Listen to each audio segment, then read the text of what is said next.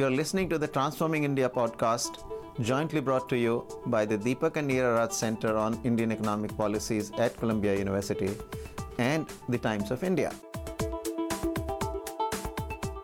I am Arvind Panagariya, Director of the Raj Center and Professor of Economics at Columbia. My co-host on this podcast is Professor Praveen Krishna. He is a Professor of International Economics and Business at Johns Hopkins University. Welcome, Praveen. Hi, Arvind. Delighted to join you. We're now in the ninth episode of this podcast. In the previous episode, which was ahead of the announcement of the budget for twenty twenty-one, we had discussed the nuances of India's budget exercise and offered our suggestions to the finance minister on what could be included in the first budget of this decade. Now that the finance minister has presented the budget, it's time for us to dissect it for our listeners. Praveen, for the benefit of our listeners, let's start off with some important positive takeaways from this year's budget.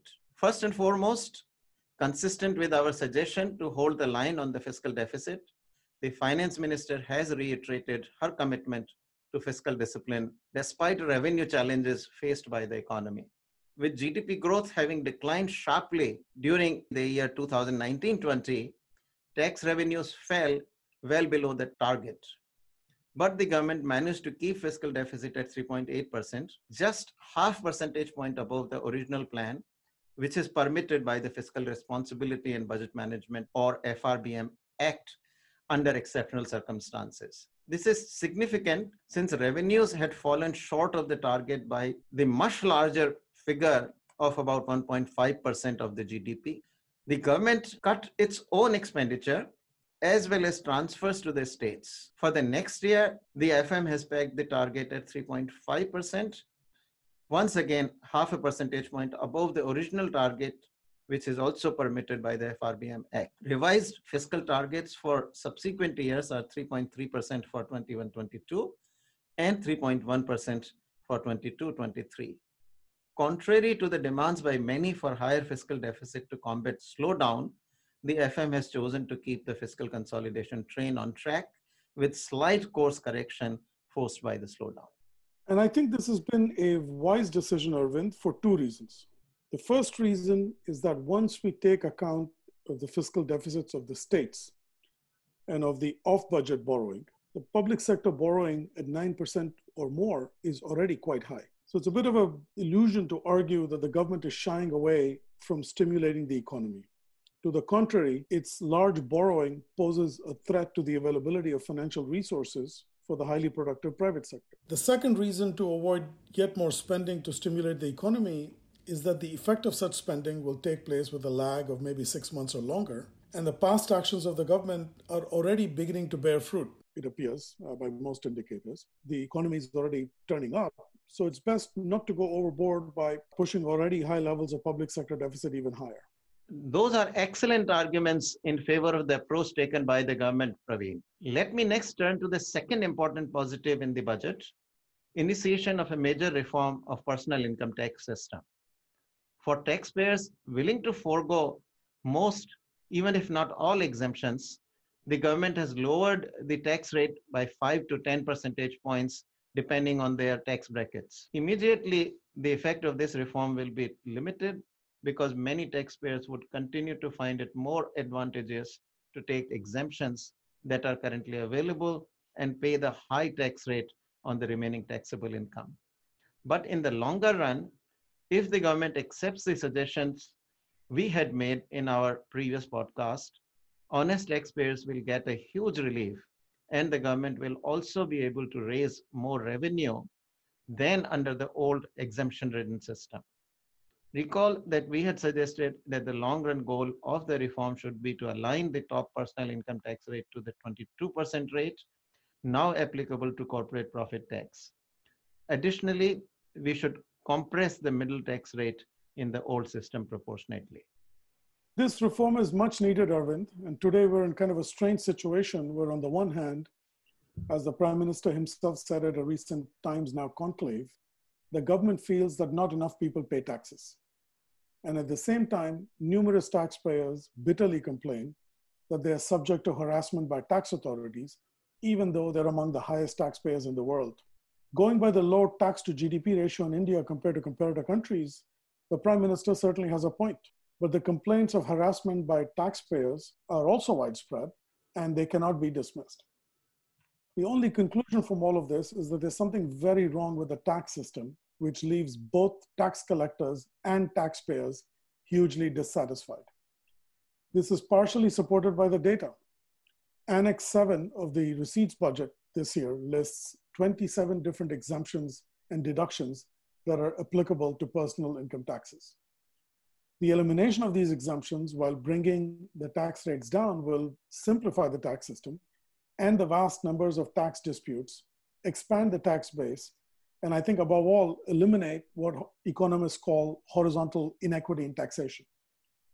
Horizontal inequity means that individuals with the same income today pay very different taxes depending on how they spend that income. This type of taxation distorts spending behavior and also leads to tax disputes. Moving to the next important positive, consistent with our recommendation in the previous episode, the budget proposes a large-scale program of disinvestment, including outright privatization of many public sector enterprises. G D P growth, and therefore growth in tax revenue, is going to be tepid in the coming year. This makes tapping other sources of revenue a matter for urgency. The budget recognizes this fact and doubles the disinvestment target for the next fiscal year to two point one lakh crore rupees. For the first time, it is a realistic prospect that we will see many public sector enterprises passing into private hands.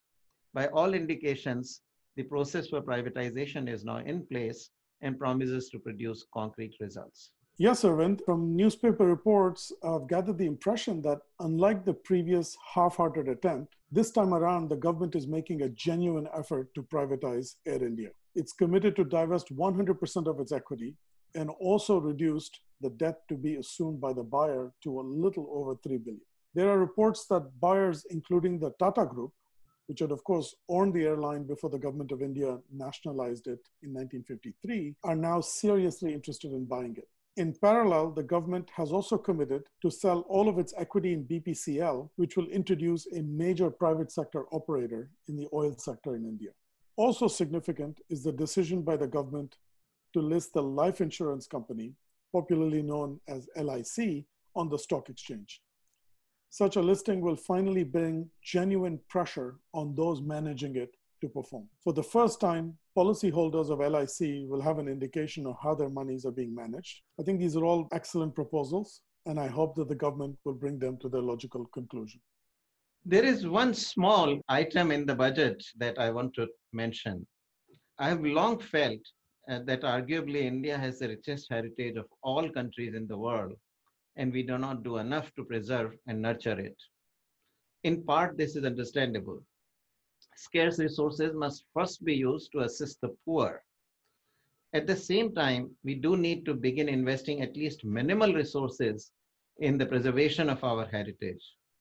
From this perspective, I was very pleased that this budget has provided for the development of five archaeological sites with on-site museums, including the Harappan site uh, of Rakhigarhi in Haryana and Dholavira in Gujarat, which testify to the highest degree of advancement of Indian civilization. Other three sites are in Assam, U P, and Tamil Nadu. I think this is a very positive step by the government. Now, Arvind, in addition to the positives that we've discussed so far, I wanted to come to one important area in which the budget actually takes a step back, which is international trade. As we've discussed in our past episodes, reversing the long-standing policy of outward orientation, this government more than two years ago began to raise tariffs with a view to reduce imports, replace imports by domestic production, a process that economists call import substitution. This is a very unfortunate development on the part of the government, which is otherwise reformist and appears to believe in competition. Outward-oriented policies have played a pivotal role in sustaining high growth in India. In fact, the highest growth period in India's recent history has also been the period of the highest growth in international trade, both of exports and of imports. In contrast, during the decades of nineteen fifty and nineteen ninety, when we pursued unconstrained import substitution, the economy performed badly and India remained poor. The current budget has unfortunately taken the step of rolling back international trade. No doubt, Praveen, this budget has given import substitution an extra edge. For one thing, most of the goods on which tariffs have been raised significantly are labor intensive. A good example is toys, on which the tariff has risen from twenty percent to massive sixty percent.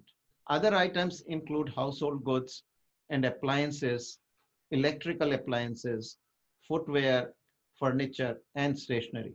These are all products that we should be exporting in vast volumes as a country with a large supply of labor. These are the products that China built its own growth process on uh, in the nineteen eighties and nineteen nineties.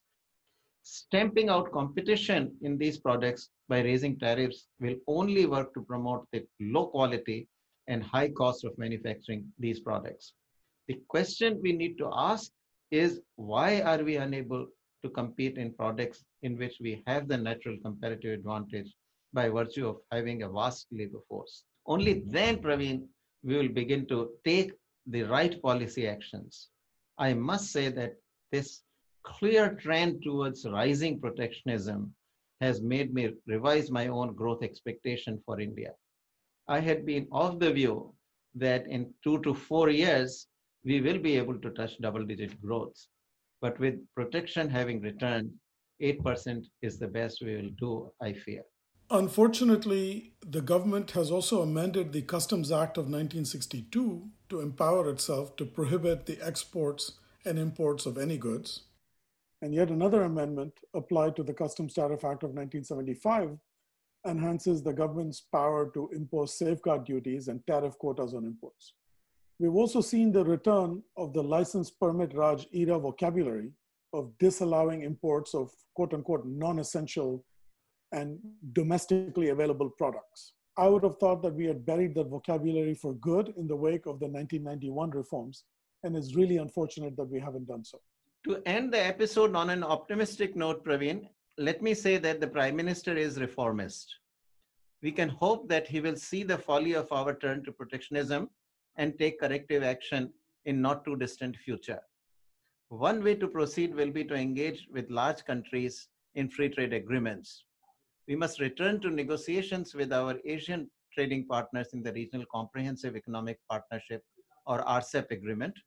And separately, we should also engage the countries in the European Union in a free trade agreement negotiations.